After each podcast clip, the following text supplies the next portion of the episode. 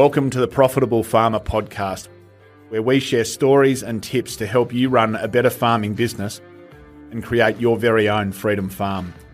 If you're looking to work smarter and not harder in your farm business, welcome. You're in the right place.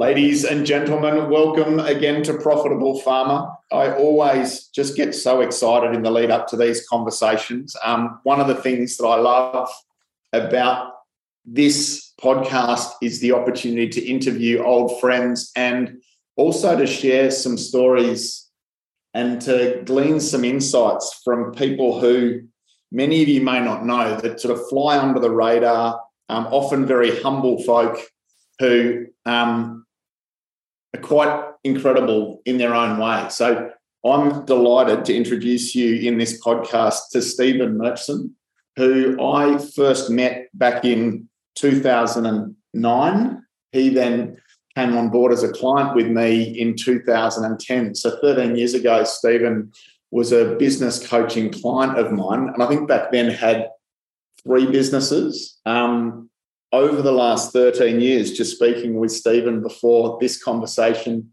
he shared with me that over that time, he's open and opened and, and built and bought and sold over 22 companies. Um, he's bought 10, he's opened 11, he's created one merge or one partnership. And as a young entrepreneur and highly successful business person, I just think um, like so many of the other conversations I'm lucky enough to have on this podcast, there's just so many lessons and insights. So sit back and enjoy this as Steven and I shoot the breeze and have a bit of a reflection on his entrepreneurial journey in and out of agriculture over the last 20 plus years. Steven, welcome. Great to have you as part of Profitable Farmer. Thanks, Jeremy. It's great to be here. How are you, mates? And um, we haven't connected necessarily too much recently, but we used to. Um, how are you and how's the family?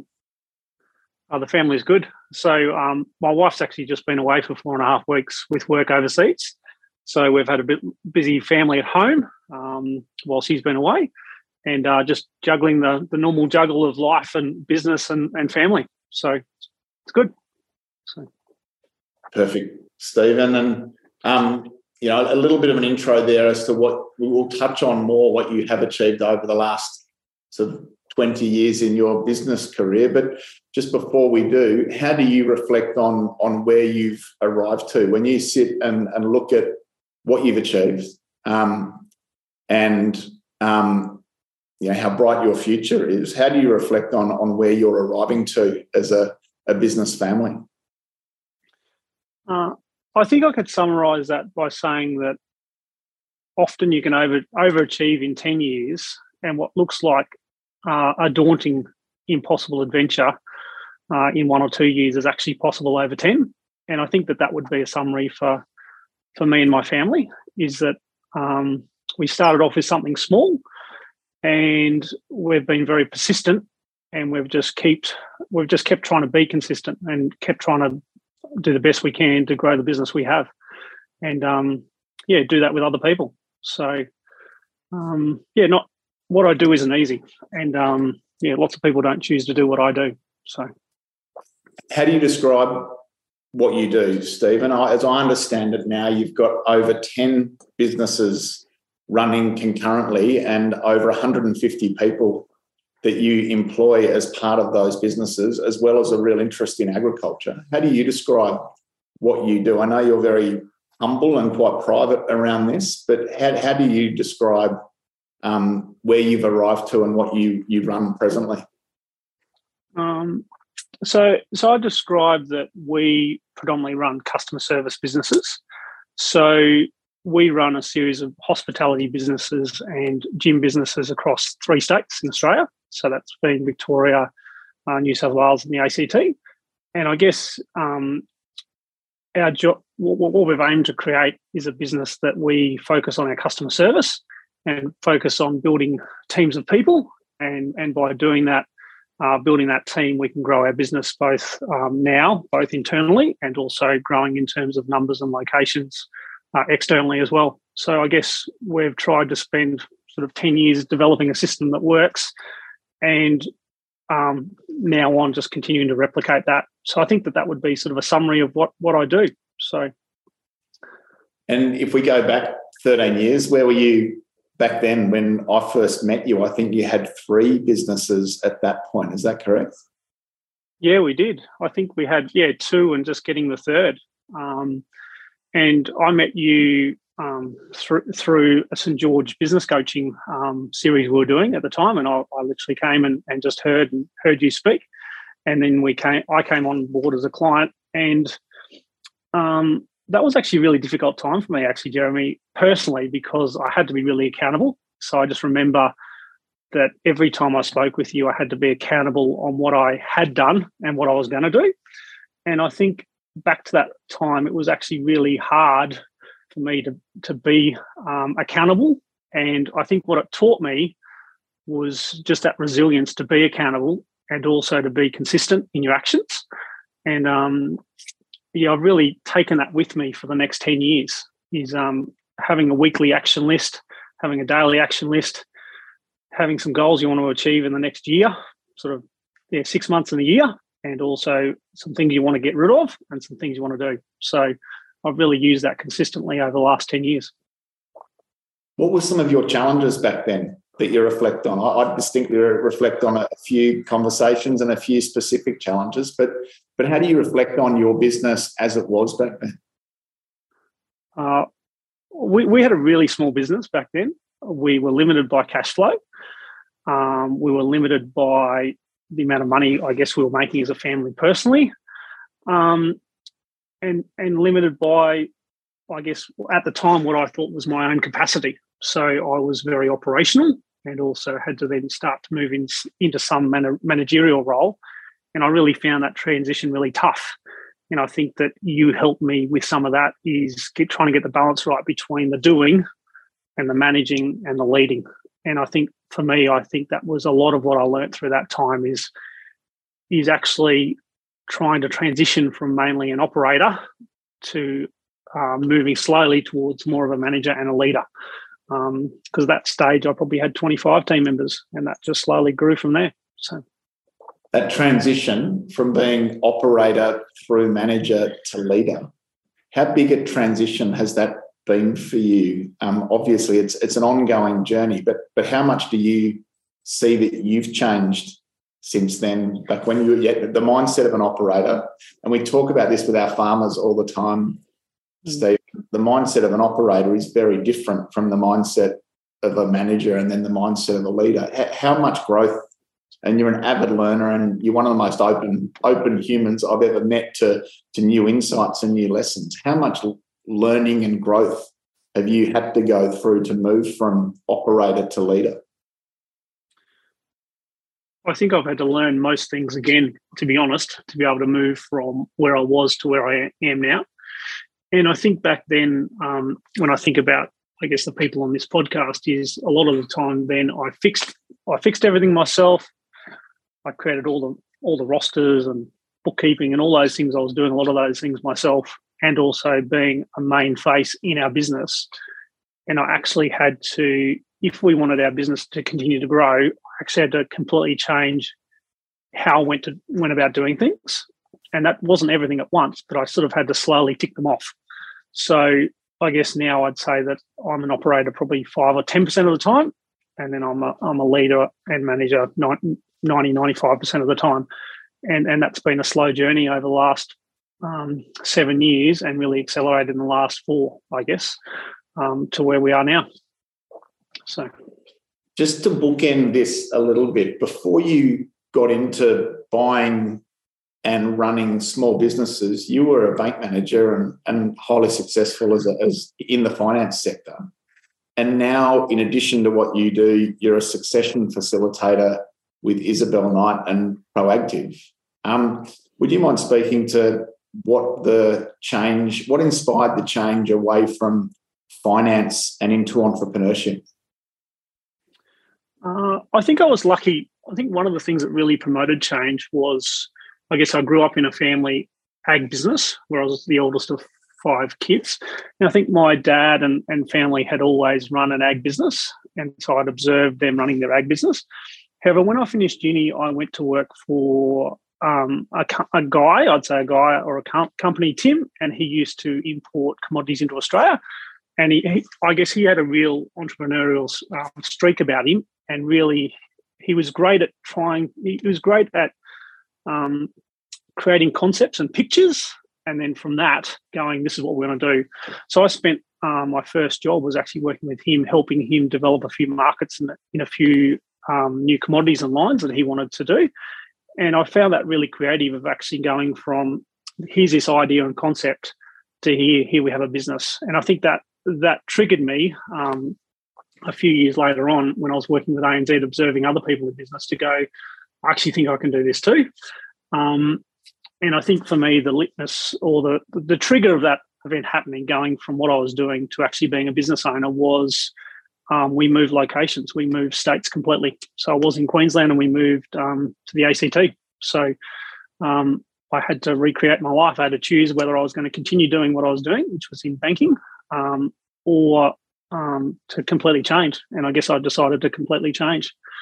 I felt I'd learnt 90 to 95% of what I could in that profession. And um, if I was going to change, we didn't have any children. Um, we didn't have a lot of commitments. And then the time was right to change. And I thought that if I failed, I could always go back to what I was doing. And if I was successful, I'd just keep going. So, yeah. How do you reflect on that single decision? Um, because, you know, maybe the easy path might have been just to stay in finance and, and keep doing that. How do you reflect on, on that choice and, and what's transpired since? Um, well, I think that if you would have asked me four or five years later, I actually would have thought that I possibly would have made more money doing what I was doing um, on a straight sort of inc- income or expenses to my family. However, I think that if I looked broader and also what we have been able to achieve, making the change was an absolute game changer for our family, both my own little family and then also my extended family. And I guess um, the um, and I guess the the big change uh, for me was was giving time. Is I guess if you're fully employed, you don't really have the time to do do or think um, in the ways you need to think as an entrepreneur when you're going to buy or build or, or, or, sell a business. So I think what it gave me was time. So. And just for everyone's benefit, would you mind just sharing your connection to agriculture and you know your family background? I think on the Darling is it the Darling Downs? Yeah. So so I guess um, my my dad ran a um, cropping and beef enterprise uh, west of Toowoomba. So he had a property about half an hour west of Toowoomba, and he had another one about two hours west of Toowoomba. And I guess I grew up with my uh, mum and dad very much working with them in, in their ag business. Um, and then I left and, and went to uni and did a Bachelor of Ag, ag Science in Brisbane. And I guess at the end of that, um, and when I started work, I worked worked out there wasn't enough opportunity for me to come home and return to the family farm. And my brother was also there on the family farm, and he was a he was a great operator.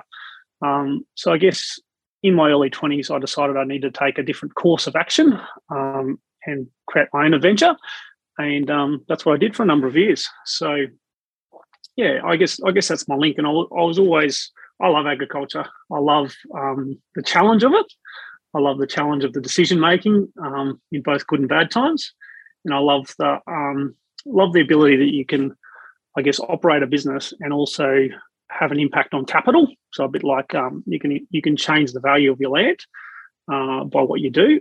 I think it's a remarkable business. So I guess that's my title. And and looping back, you now lead and facilitate succession with proactive for farming families what inspired you to get into that, um, given the entrepreneurial trajectory that you've been on? Um, well, I think one of the things that inspired me was after being in my own business for six or seven years, is that I found for myself um, it a bit insular because you're a bit focused on yourself. And I guess what I really valued when I was working um, as a bank manager, the ability to help and support other people, um, either grow their business or or change their business. And I guess proactive for me, it just happened. Um, I guess I'd been thinking for for a while, how do I find a role like this where I could help farmers and it could fit into what I do? And for a while, I didn't think that existed. Um, and and and I guess proactive found me, if I'm if, if I'm perfectly honest. And so for me, the thing I value about what I do now is the ability to help people um, have difficult conversations, uh, to speak about their family, which I value a lot, and to speak about their business, and to provide to create a plan for the future, um, and to be candid in my own family and and most other families. None of those conversations are are easy. There's there's different different things that are that make those conversations very difficult. So, yeah, I, I think um, I get a lot of value out of seeing families um, create a plan and then action them. And I think that that's that's the thing that families get real real value from is when they get in and they action some of their actions and they actually see real change. And I think that's where that's where I get real benefit um, that I actually see them see them change. So, what's been the highlight, Steven, of your time in that role with proactive and, and supporting sort of many families across Australia. What's been the real highlight for you? Um, I think I think there's many highlights. I think one of the highlights is that I get to work with high capacity people that run great businesses, and I get to to just spend a small part of a small amount of time with them um, in their business. And and I think for me, I also learn from them as well, and I can use those learnings and take them into another business scene that I'm in, both in my own little world and also with other families as well. So, I think for me to um, to learn from from great business people is is something that I um, get a lot of value out of personally, and also the ability to to use that information and um, experience to share that with other people as well. So, it doesn't surprise me that Isabel and, and that team reached out to you to ask you to step into that facilitation space. And I've got no doubt, given the commercial mind that you've got and that passion to help people, um, that you play a really significant role with those families that you work with, Steven. Um, just coming back to your entrepreneurial journey, how do you grow from three businesses to 22? Um, or you know, that that involvement and a team of of 10 to 150. Would you mind just sort of joining those dots for us and and let's explore some of the growth steps, some of the key decisions, some of the lessons and some of the challenges that that you've had on that journey? Well, I, I think um, one of the first places I start with many things I do, which which might sound a bit weird, is actually draw a picture. So um, and I learnt that from a book I read called The Winner's Bible, is is most people when they're thinking about something just in their head is they only see certain parts of it. And I guess for me, what I like to do is actually draw pictures um, and stick them to my walls and, and, and use that to actually describe what I'm going to do next. And so I think um, when I think back to the, early 2010s, is that I did that a lot to help grow my business. So I'd actually draw pictures. I'd say, well, this is where I am now. This is what I want to do next. And then I'd add all the detail underneath that picture. Is is what are we doing with this business? Are we buying it? Do we want to buy this? Another one of these? Do we want to sell one of the things we have? Because we were very much limited by capital. And so we had to be quite strategic in how we allocated our capital. So all the time I'd I'd use pictures and then I'd I'd I'd start with a concept like that, and then I'd get in the detail first. Is I think a lot of people get in the detail first, create the spreadsheet with all the numbers, and they, they don't think about the concept. What is the thing you're actually trying to achieve? Is and I think that that's really important. Is you've got to start with your concept. Is what is it that you're actually trying to achieve, and then secondly, what do the numbers look like, and what do the people look like secondary and I think that's the that's the thing that we had to learn is that is that we can find the people to do what we want to do. We can get the numbers to work in the business to make them work. But if we don't have the right strategy, it's not going to work. And I think for us, for me, when I, have been scaling the whole way, it's about trying to do that. Is is to create a picture, and then be, underneath that, um, then layer that with the numbers and then the people. What did the picture look like? Just give us a sense of practically and actually what what you drew there. Was it was it a vision of the future that you were building towards, or was it something different from that? Um, I think early on it was. It's quite early on. I think my picture was quite small.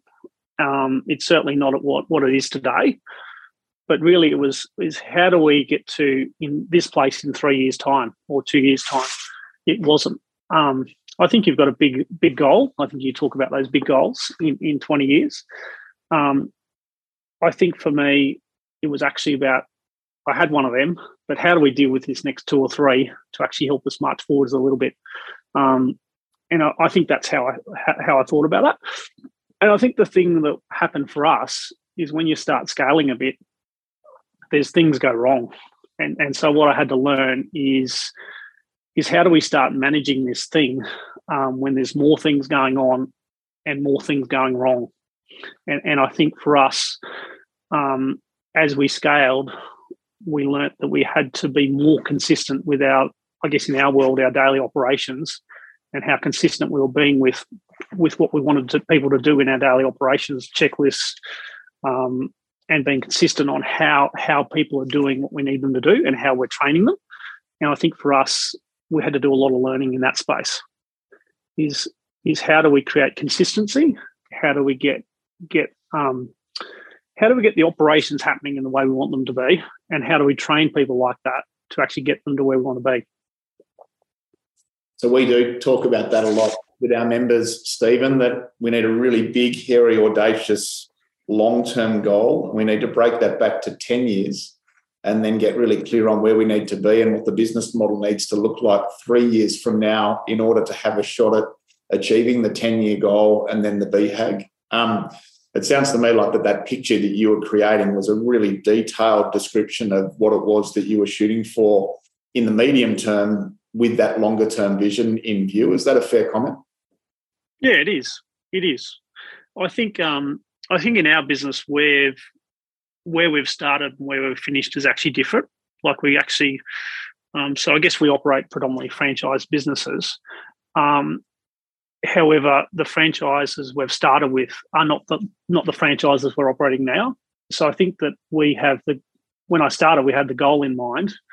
We weren't always using the right tools to to get to the goal. So I guess we had to do some of that. Is decide we're actually we've got the right system we don't necessarily we're not necessarily using the right tools. So we actually had to spend some time changing the tools and recreating. Um, and I think that's very different, very similar to agriculture as well. Is um, sometimes you've got the right system, you're not always you don't always have the right livestock, or you don't always have the right um, crop. And I think that that's that to me has a similarity to business. Is that um, you can have seven or eight, you can have nine nine out of ten things going well, but if you don't have one of the 10 things going well, it doesn't always end up going well. And I think that's been one of my one of my lessons as well, is that don't give up. Even if it, you've still got time, you've always got time in change in front of you to change and to recreate. And I think we've had to do that a few times. And that's the natural course of business. Is nothing's going to be the same. That was my next question. How many times have you had to reinvent the business model that you were moving forward with um, in order to sort of stand the test of time and, and, keep growing and keep performing. I distinctly remember that the, the three businesses that you had in 2013 aren't the, the types of businesses that you've arrived into now. How many times have you had to adapt, innovate, reinvent your approach and your business model over the years?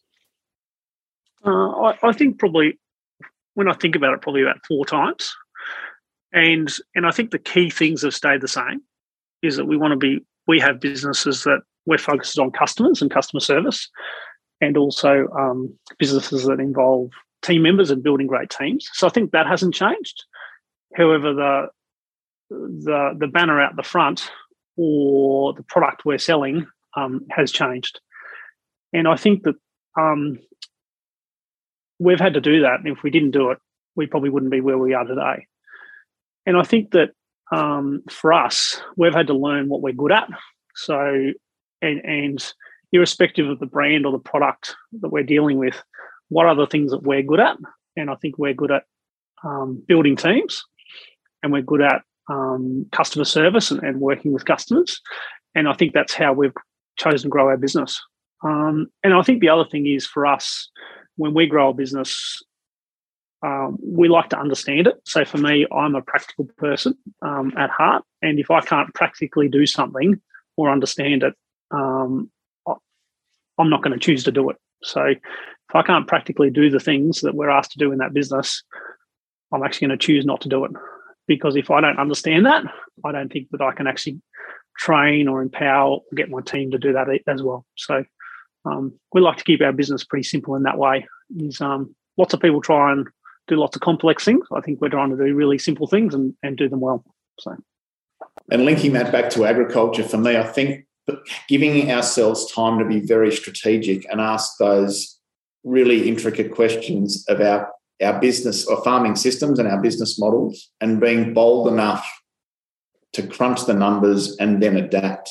Um, the business model we start with is rarely the business model that we finish with. Um, I like that that metaphor that I think John Deere started out as a blacksmith, Tiffany's started out as a stationery company, and Colgate started out as a soap business. And mm. if they had stayed as those businesses, they wouldn't be relevant as major brands today. So it's worthwhile our farmers just just taking a moment to to think. And I think what about now, Steven, with inflation and increasing interest rates and softening commodity prices, and for quite a few people, they're coming into a tighter season than we've had perhaps.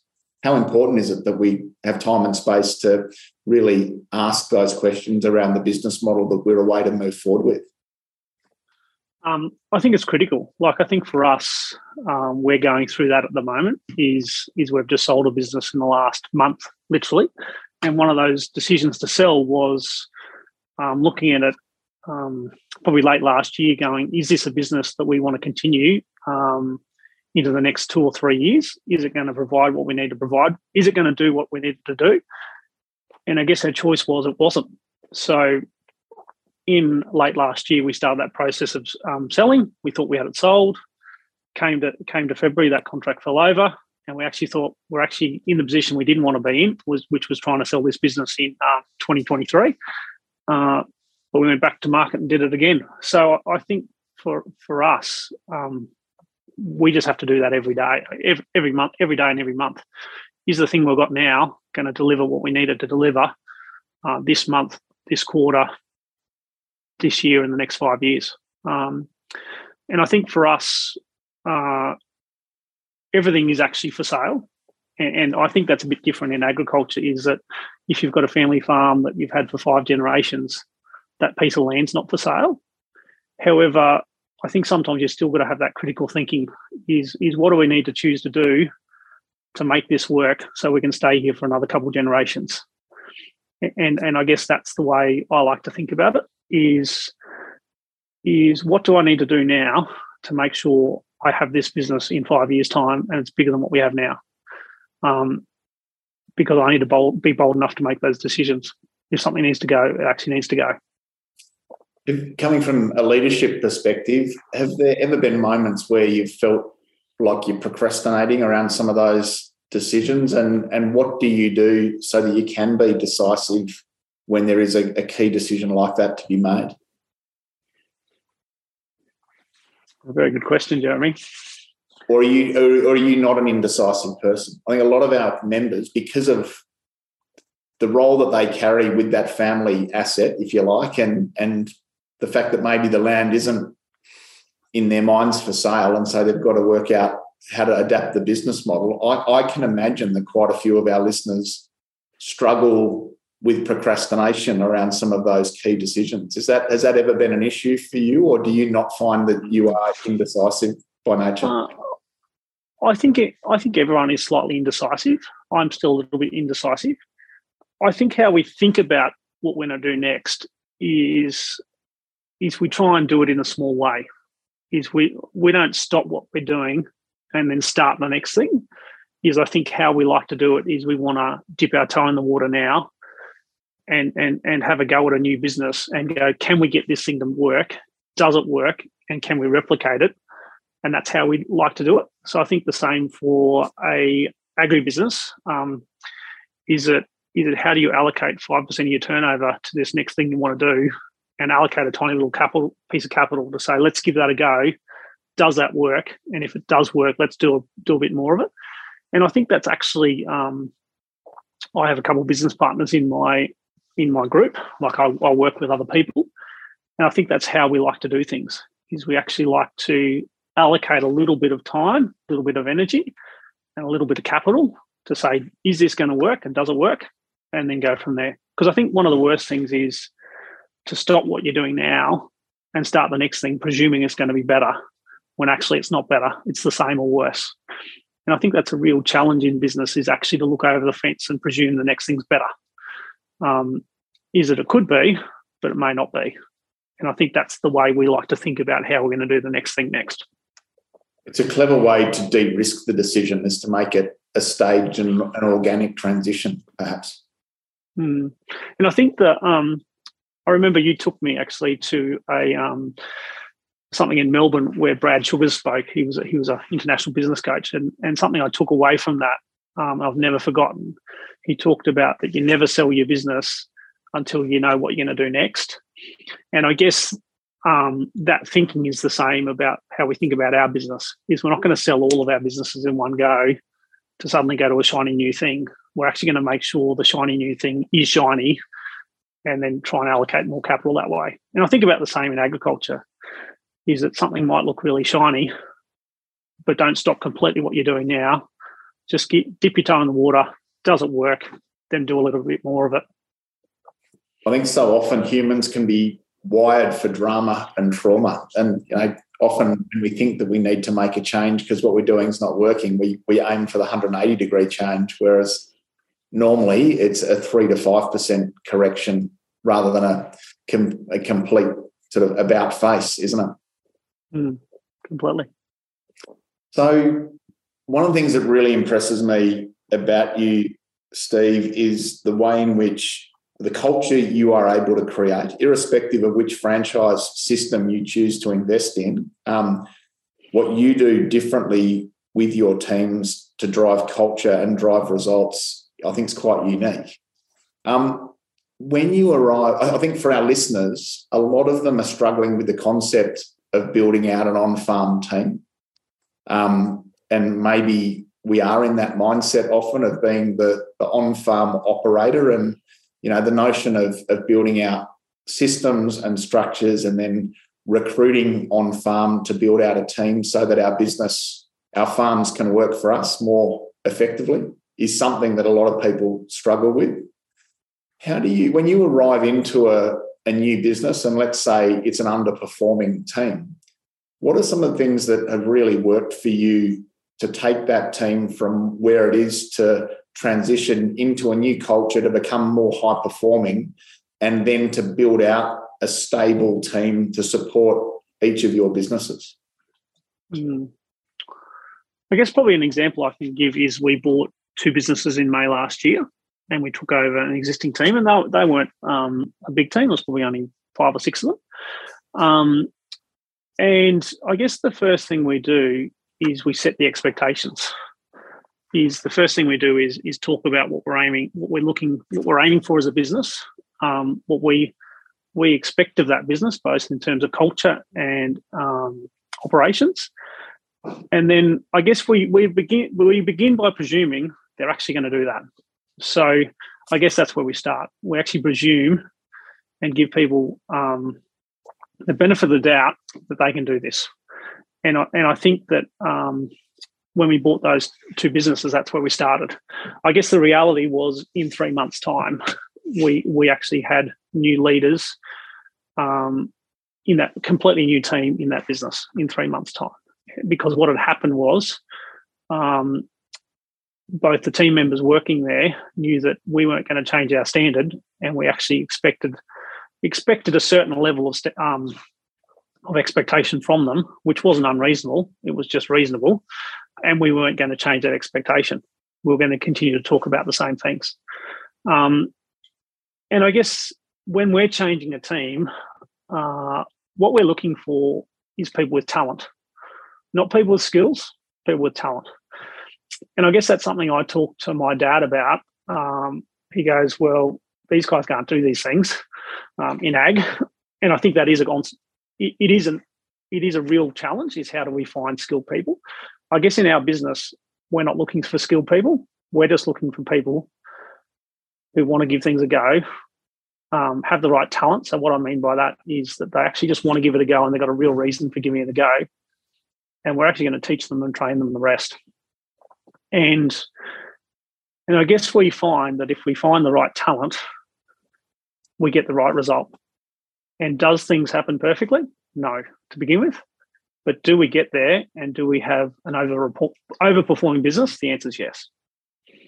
So that adage, hire on attitude, train on skill, is that what you're getting at there? You, the talent is about their mindset, their attitude, their desire to do their best, um, and then you can train them on the skill. Is that what you're suggesting? Completely, completely. So to what degree do you think that's relevant in agriculture? I, I, think this is really interesting because often when we recruit that farmhand or that junior farm manager or that operations manager, we look for someone with 10 or 12 or 15 years of on farm experience. Across our membership, we see people grabbing tradesmen out of town, and we've got a landscape gardener working as our key person on our farm. Um, hire on attitude, train on skill. Do you think that's equally relevant in agriculture or do you think it's different? I think it's equally relevant. I think the skills you have, I think in agri- skills to work in agriculture, you need to have broad skills. But I think the biggest thing you need is the right attitude. Because actually, if you want someone to be there for a, a year, two years, three years, if they've got the right attitude, they're going to be there. If they've never got the right attitude, they're actually going to pick up a job and to work somewhere else for more money. And I guess we've got we've got the same challenges in our industries we work with. They are not the highest paying industries. Is people need to choose to work with us, and we want them to choose.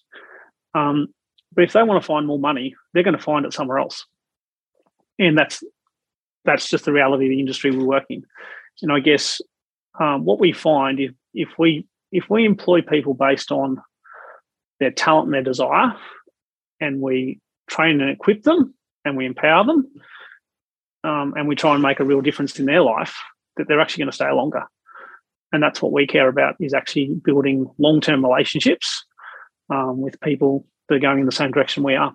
So and i'd say that in most cases now that especially into our fitness business the people we employ actually haven't got previous experience and if they have uh, we're less likely to to interview them. Um, just fact. So,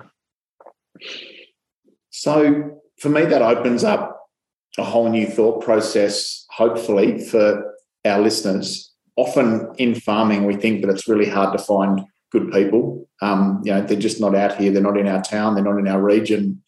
Um, if we open our mind to, you know, finding someone with great talent, good mindset, good attitude, and we open our mind to recruiting from out of town or out of metro cities or even overseas, is there actually a shortage of potential employees for farm families? I think people have to be open to trying to give things a new trying to give things a go in a new way. And I guess over over our experience in business, we've had to do that too. Um, in our talent pool, is that um, I think we started our business looking for people who had skills, and we've just continually evolved that over time to where we are now. Um, and, and, I guess uh, in our food business, we we employ lots of people that weren't born in Australia. Is that they've they've made it to Australia, they're studying, they want to change their future, and and they want to make their way. And I guess what I've learned is that there are some amazing people wanting to wanting to make start an amazing adventure in Australia, and all they need is some is some support and care. And I guess that's that's what we try and do in our food business, is that we we actually try and understand what, what what's happening in someone else's world, um, and we encourage them in their world because they're not going to work with us forever.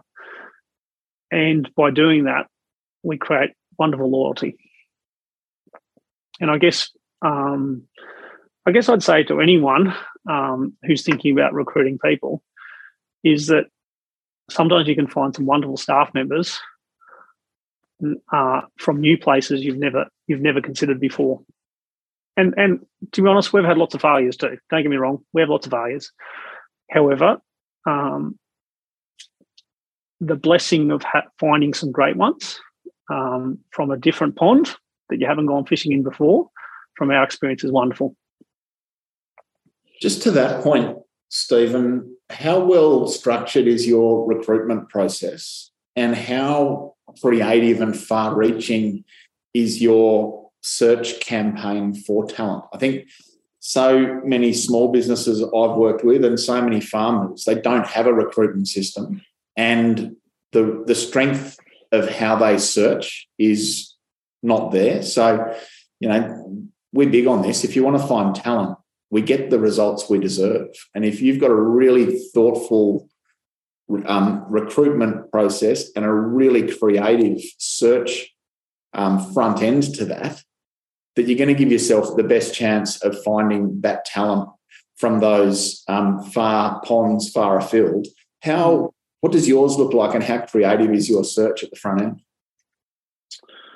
Um, well, well, I think that we try and be creative in how we write things. Is if if you're solely talking about what, what you're doing and what you're responsible for, um, that's probably the same as most other job ads.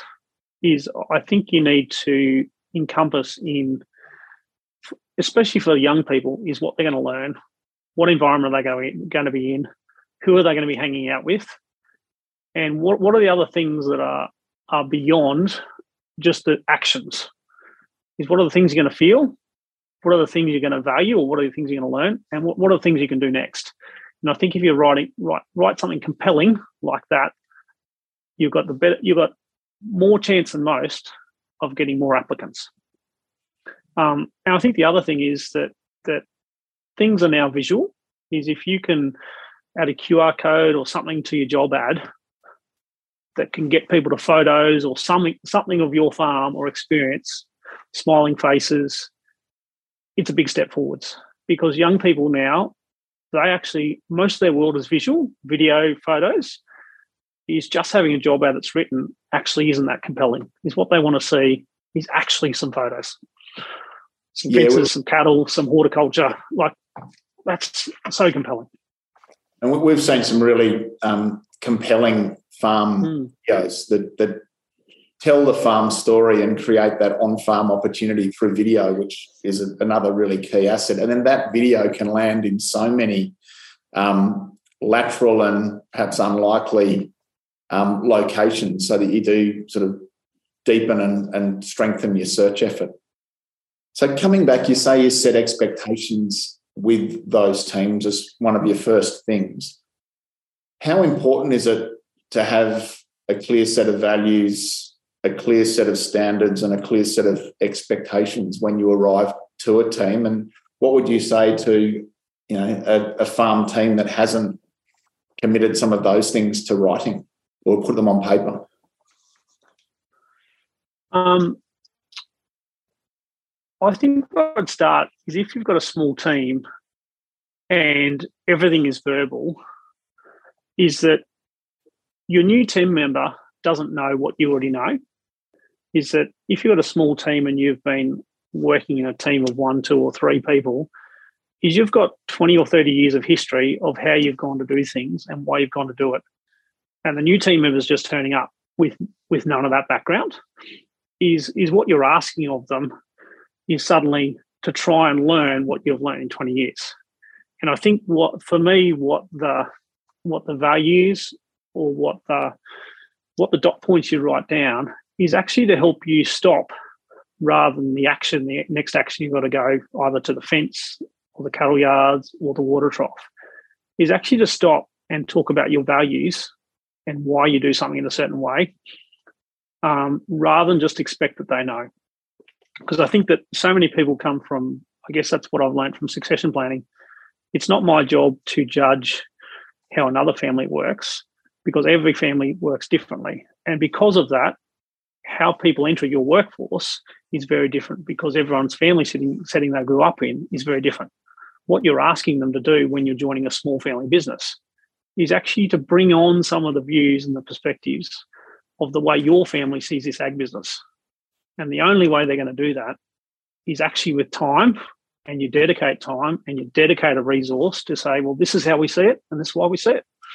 And I think that that actually helps you weed out the wheat from the chaff. Is when you spend that time and you set the expectations, it's very easy to see within a couple of weeks whether that person's actually um, the right person for that role or whether they're not. And if they're not, that's probably, and you have those conversations a couple of times, it's not going to change. So, hmm. And when you do that piece, you, you come in and just clarify expectations and set the standards. It's a bit, little bit, little bit like wanting to take a three star hotel and say, "Hey guys, we're now five stars."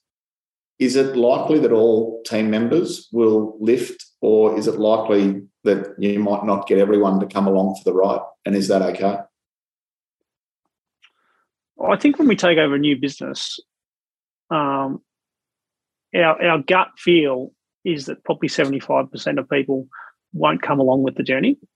And I guess that's what we've learned is that uh, our job is to not change from from the course we're going down. Is we're going to set a standard. We're going to set a set of standards. We're going to live by those standards, and our hope is that people rise and they get to that get to that level. Um, I think for us is having the right team is far more important than the business we've got underneath it. So if we don't feel we've got the right team, we just change it because we just understand how much impact that has on our, our business and, and what it delivers to our bottom line.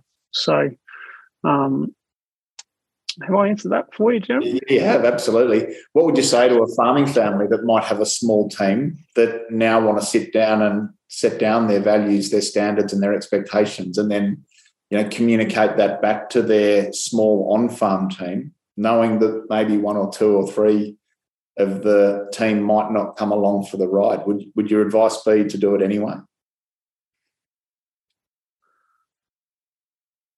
I think it would. It's taken me a long time to answer that, but I think I would. Uh, because I think that I go back to the picture. If you want to create a picture of where you want to be in two or three years' time, and you're actually compelled by that picture, and that involves doing some things now is that by not doing them now means you're not going to get to your picture. So I guess for us, um, we we know where that, what that picture uh, needs to be in three years' time, and then if it's going if it's not going to happen with the team you've got, you've either got to choose: do you not get your picture, or do you do you at some point change your team? And and I think that's hard. Like we've got team members that work for us that are imperfect, and we're in the process of changing it doesn't mean that they finish tomorrow, but it means that we've, we've got a journey in a direction we're going to we're going towards, and we know the direction we want to go in. So, Steve, we've talked about the importance of standards and expectations and being really clear on that. And you've also talked about that mindset of, of hiring talent rather than skill um, and being really creative in your search for that talent. In addition, when you arrive to an average team and you want to move that to being high performing and, and really nurturing a high quality culture, what are a couple of other things that you do? I think I think for us, um, young people need to feel like they're moving forwards. They actually feel like they need to move. They need to feel that they're moving to something. And I guess for us, um, I guess it's not like it was 30 years ago that someone's going to have, have a job and be there for 10 or 15 years. They're more likely to have a job, and that's what we find. They have a job for a period of time and then move on. And, and I guess for us, the thing that we do to try and keep people with us longer is we almost set them up on a mini mini career path. Is they might start with us as a team member, let's say in our food business, and then we've got a couple of steps we can actually take them along the way. They can be a supervisor, they can manage a shift, then they could be an assistant manager, then they could be a store manager, and then ultimately they could be an area manager looking after a number of stores. And and I feel like from, from our perspective, uh, if people feel like they've got a journey or something they can move along and they can learn learn along the way, they're actually more likely to stay with you. And I think that if if you're getting people that are managers or area managers in, in our little world, is that what we honestly and candidly do is we give them the opportunity to to be involved with our business. And because I guess that we we feel that um, for us, um, great people deserve to be rewarded. And actually, we'll say that let's let's let's open and build a business together. And that's been part of our model is trying to find great people, doing it together, and replicating. Um, and for us, giving people the compelling um, vision that they could actually do this for themselves, they could run their own business with someone else who's already run a business and grow is really compelling. And, and I guess we, we've done that a couple of times and, and the results are, are wonderful for both people. So thank you for saying that. Uh, we talk a lot about that a great way to retain talent is to have a bigger vision for them than perhaps they have for themselves. And for me, that's exactly what you've spoken to. You want a young person come into your business, Steve, and if they're the right sort of person that fits your leadership team, you work with them for a few years and grow them potentially even to have an interest in a franchise with you for themselves. Um,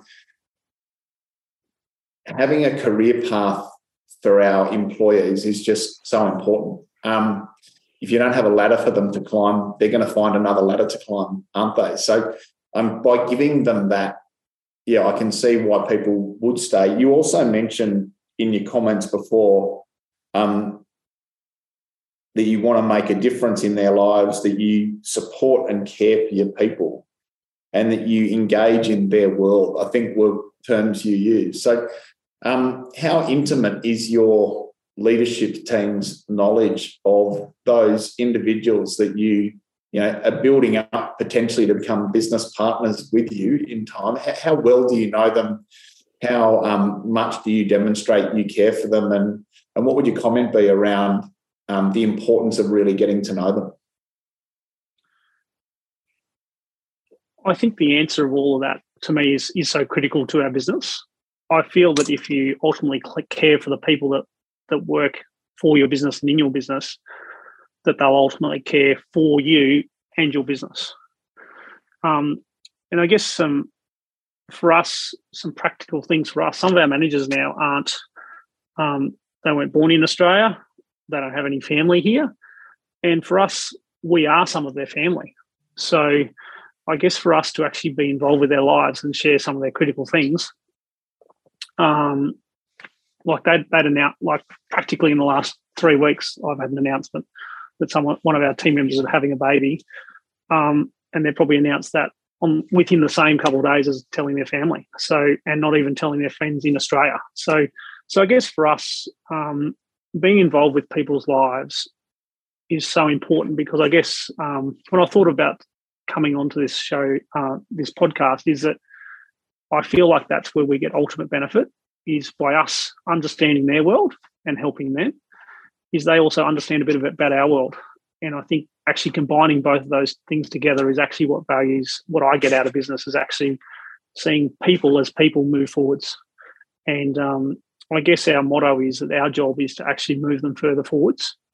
And if we can move them further forwards and go in a career path in their direction that, that they want to go in, and we can encourage that, that's great. But if we can teach them how to run their own business and they go and do it by themselves, that's great. But if they go into business with us, that's great as well.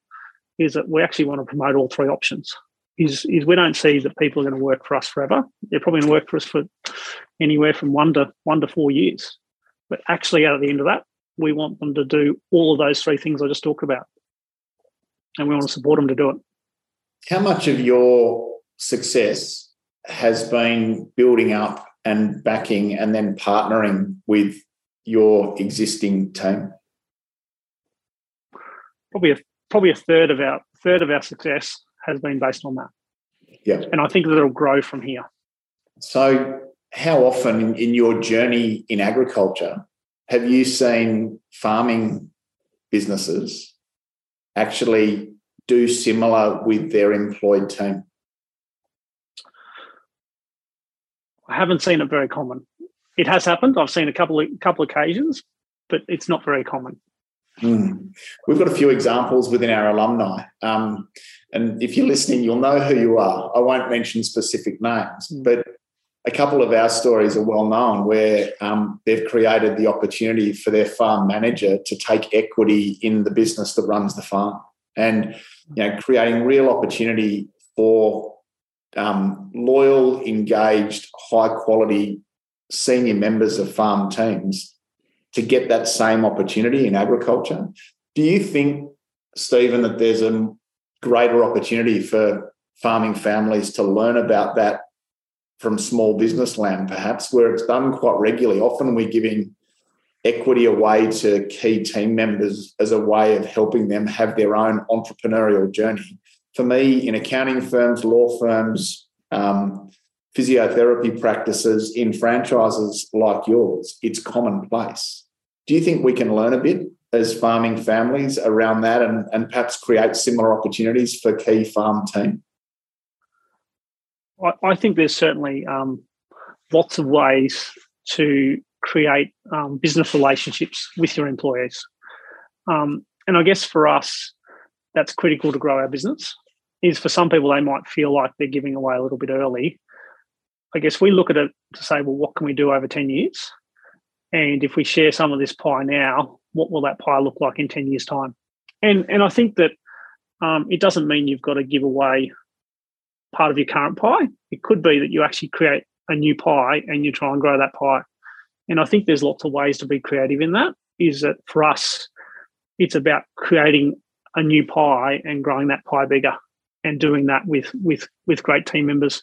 And I think um, when you think about lots of people who've got their family farm that they've already had this family farm for a long time, is it's not necessarily easy to suddenly share in the operating business but it might be really easy to create another business off to the side, whether it's through leasing or whether it's through machinery or a new block, that they actually can do that with other people um, and quality team members. And I think that uh, when people have the opportunity to do that, is that they also lift. Is they might have been at 100% before, they'll be at 120% next because they actually have been given an opportunity they would have never been able to get to themselves, or it would have taken them 15 years. And, and I guess for us, that's the that's leveraging for us is we get to bring time forwards with some people. They get to do something they wouldn't have been able to do um, for another 10 years and they're doing it now. And it just there's so much empowerment in that. And also that the other thing is that when people enter into business with other people they actually feel more confident. If you're a new entrant it's actually not it's actually pretty daunting to start your own business by yourselves however when when you're entering it with someone who's actually done, been doing it for 10 years they're actually far more confident as well in their decisions. They've got someone to talk to, um, got someone to share that experience with, and and from from from my perspective, I'd really think about how you could make something like that work. So, if I've got a young son or daughter coming through, should it be any different for a family member in the next generation, or could similar commercial, entrepreneurial business partnerships be struck between generations of the same family? Should it be any different? Uh, no, I don't think so, Jeremy. I, I think that um, I think I always think about that you've got to be um, a good doer. You've got to do the right things. Um, you've got to be the right person to have the right have the right to own the own, own the own the right business. Is that if you've got someone who's daily they're doing the right things, is that if you can actually get them to practice that in a business business relationship, even if it's only a little business, is you get to see them do that in a little way. Is the best way for someone to grow their entrepreneurial skills, their business skills, is actually to do it in a little way and be able to learn how to make decisions themselves at a younger age and get some right and get some wrong. Is that's actually the best way for them to learn. And like I've made countless poor decisions over my time, but the only way I've been able to grow is actually the freedom to make them. And and I think that, that that's something that I think that is that the earlier someone can get on that business journey to actually learn how to, how to make their own decisions and, and what works and what doesn't, it actually sets the future up so much better because they've actually had five or 10 years of practice first before getting part of a operating part of a bigger pie. So, Steven, really insightful comments um, around creating a high performing team. You haven't just created one high performing team, you've got multiple running across multiple businesses, and you've been through a fairly significant scale up journey, like 150 plus team members. Um,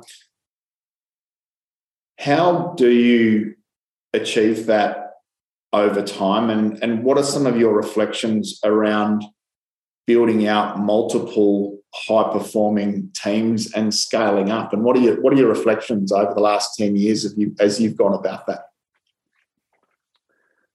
I think one of my reflections is um, you've got to be committed to your vision. Is that if you create the vision and you put it up there, you've got to be committed to actioning it. And I think that that's something that we we did. Is we actually said we wanted to do this. We wanted to grow our business. We wanted to have a number of locations. And I think that there's many things along the way that are signposts to say that you should stop. And I think that we've had no shortage of them in our business to say, well, this is hard. This is 300 Ks away. Oh, this business isn't going well.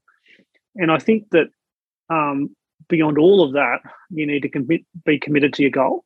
And I think for us, that's that's what something I'm good at is looking at that long term to say, well, where do we want to be in this long term, and then bringing that back to the short term to what what do I need to do now, or what do I need to put up with, or what do we need to um, tolerate in order for that to happen. And I guess for us, that's something I've just had to become used to doing. Is is if we want to grow our team, it's going to get bigger. Is that to begin with, the team members aren't going to be perfect. We've just got to tolerate that, and our job is to sand them and refine them, create them into diamonds, and if they don't work, to find new ones. And I guess, um, irrespective of what's happened on our journey, is that we've always been focused on the things, the next thing we want to do to grow our business. And what we haven't done is allow our circumstances to get in the way of stopping that from happening whether that's a cash flow challenge, whether it's a people challenge, a capital challenge, a timing challenge, um, is that I guess we are committed to rolling out our path and our journey, and we're just going to do it. And, and, I guess for us, uh, for me, that's mindset. Is, is we've just got an unwavering commitment to say we are doing this on this date, and we're just going to make it happen. If we need to find 25 team members on that date to happen, we're just going to do it. And even if even if 10 of them aren't right we're going to have to start and then find the right ones next and and i guess for us that that's been a taught thing that hasn't ha- happened straight away um, is that i would have been very nervous about that 10 years ago however where we are now uh, we have so much more confidence because we've actually done it now so many times but i think for me that's that's my perspective is that we don't let our circumstances get in the right, the way of what we're to do next. We've already set that vision and we're to do that. Don't let your circumstances get in the way of staying true to your vision. What a what a compelling for me. That's really timely. I think for so many in the current climate. So thank you for that. What a great insight. Have you heard of the Stockdale paradox, Steven? No, I have not. We talked about this at our last conference, and humour me for a moment, guys. But Stockdale um, was a, I think he was a sergeant in the war and survived years in the concentration camp. And he said he, his key takeaway that's now quite a key um, and well-known business principle. Um, Jim Collins talks about this in Good to Great. Um, have unwavering belief that you will prevail against all odds, but at the same time, have the courage to face the brutal facts of your current reality. Um, and that was it. He he survived the concentration camps because he had unwavering faith that he would prevail, but he was also willing to face the brutal facts in the here and now. And you talk about big pitch, having big picture view, but also being able to focus in the here and now around the small detail and make really important decisions in the here and now. that is sort of coined the Stockdale paradox.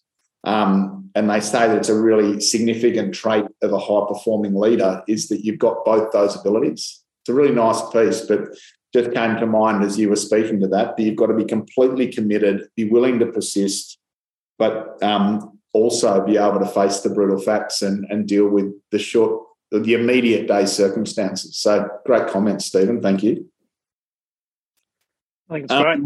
No doubt, in a customer service oriented business and in hospitality, that there's probably not much over the years that you and your team haven't seen. I can only imagine just how many customer service, um, supply, other challenges you've faced. What have been some of the obstacles that you've had to overcome and persist through on that journey? Uh, so I wrote a bit of a list before we came on today, and and I think everyone faces challenges. I guess for us, we've had um, two businesses have cars drive straight through the front of them and completely smash our business apart. So that's happened twice. We've had people steal from us on multiple times um, and decent amounts of money. And um, we've had people steal from our business. We've had pe- things broken on purpose, maliciously. Obviously, we deal with a lot of customer complaints. Um, we had someone car stolen from our business a month ago. Um, I think for us, when you're dealing with people, um, there's always going to be things go wrong, whether that's from a customer service perspective or even team members within our business. And, and I guess um, I guess our perspective now is things are going to go wrong.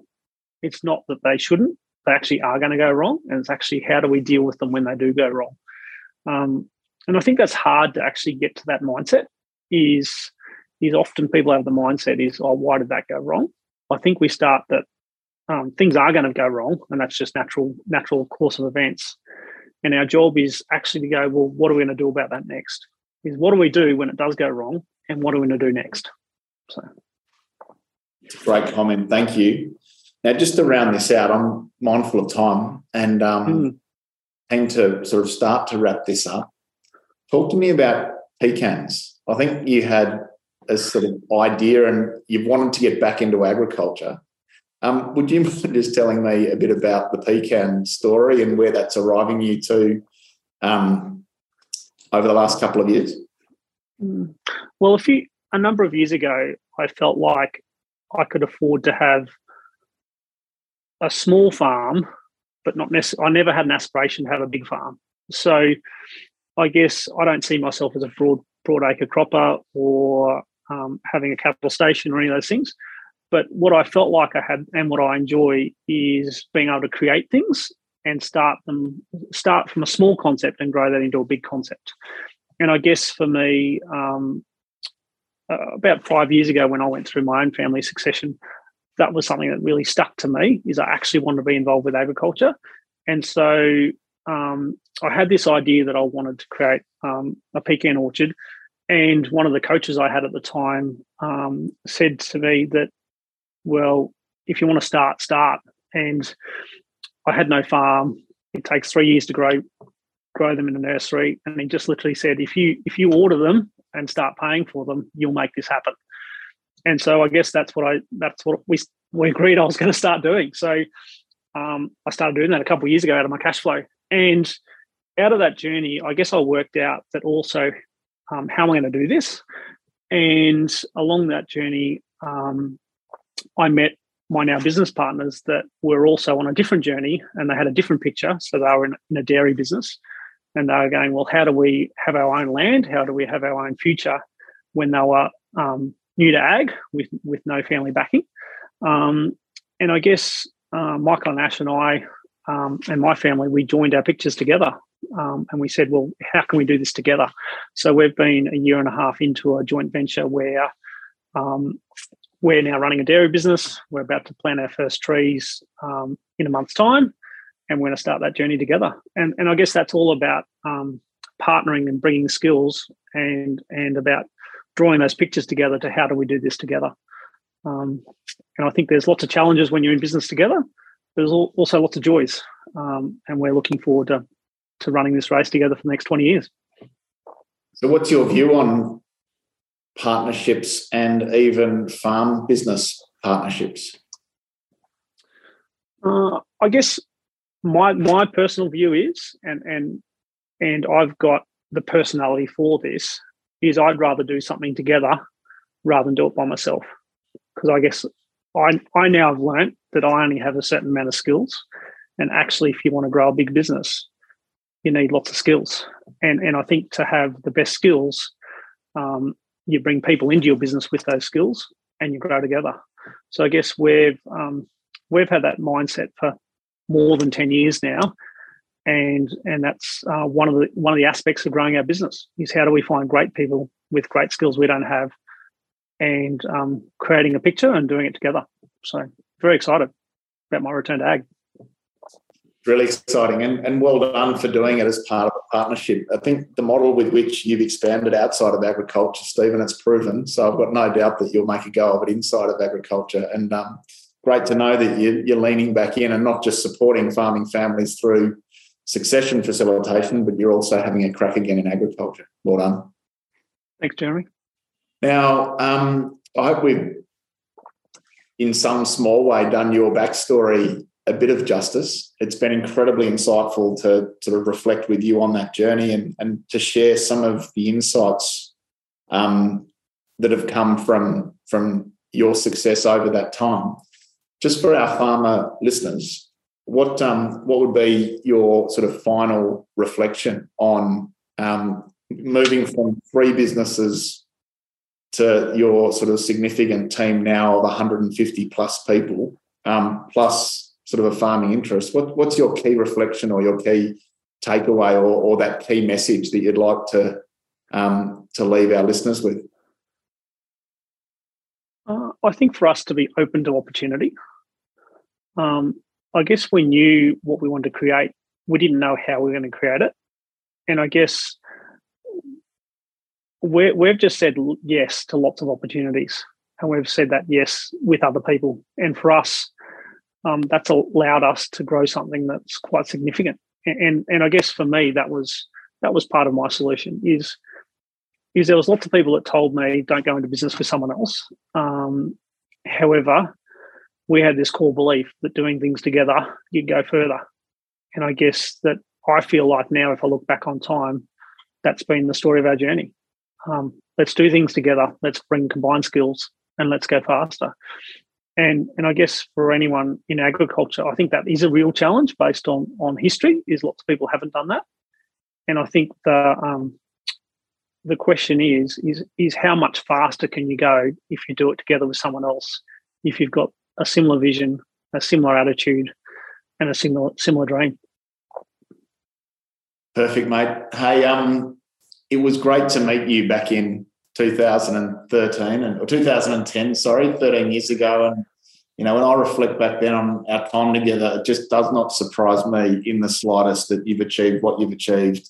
Um, that you lead from the place that you lead from, and that you've enrolled and assembled such a significant team and business over that time. Um, of all of my clients over these those years, you know, there's a short list of those that are just incredibly impressive, and you're certainly one of them. Steve, thanks so much for your time, mate. I really appreciate it. Thanks, Jeremy. And there you have it, ladies and gents. And now with Steven Mirtschin, um, quite a private and humble character. Um, but as I said right at the start, I love sharing stories that we might not otherwise hear. Often we, you know, we interview and learn from celebrities, but I think equally there's just so much we can learn from impressive leaders like Steve. Um, for me, his level of commitment to a picture in the future that he created, a, business, like nailing and refining his business model, persisting through just multitudes of obstacles and challenges, um, and then some really compelling insights on how to attract and retain talent, um, set expectations and standards, and raise those with team, and then how to scale and build out a team that can support a significantly scaled project. Um, the value of backing people and partnering with people um, as a model around which to grow. I just think so much of that is relevant in agriculture. And, you know, I hope in the insights shared with Steve just then that you found something incredibly insightful. Just in closing, I asked him how he makes decisions and he stopped and thought about it. And he said that he looks at business a bit like a Rubik's Cube and that most people just want to focus on their favorite side of the Rubik's Cube. But he loves taking time when he's looking at a decision or a problem to look at it, for, look, to look at each side of that business Rubik's Cube. Um, and he reckons there's four sides that he looks at. The first one is the practical side. So he looks at a problem from a practical standpoint. Then he looks at it from an entrepreneurial standpoint. And then he looks at it from a scientific standpoint or a research based standpoint. And then he looks at it from a capital and a capital allocation standpoint. And I thought, what an insightful um, note on which to finish that when we're facing a problem, we've got to make a decision. As farmers, often we only look at it from the practical standpoint. Um, but you know, to look at it from the practical, the scientific, the capital, and then the entrepreneurial standpoint, I think is a really nice perspective around which to interrogate problems, decisions, business model changes, growth opportunities, and all those things. So I hope you found that as um, enjoyable as I have. Thanks again, everyone, for being such um, committed participants and listeners and followers of this podcast. Um, it means the world to, to me and to our team. And Steve, thank you, mate, um, as always for um, sharing your insights um, that have underpinned your success. Take care, everyone. Bye for now.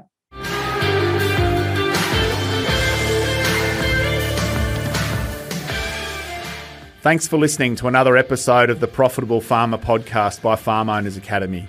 If you're new to this show, be sure to follow us. If you've been a long time listener, let your friends know about us or come continue the conversation in the Profitable Farmer Facebook group. All the best as you grow your business and create your freedom farm. Until next time, keep being incredible.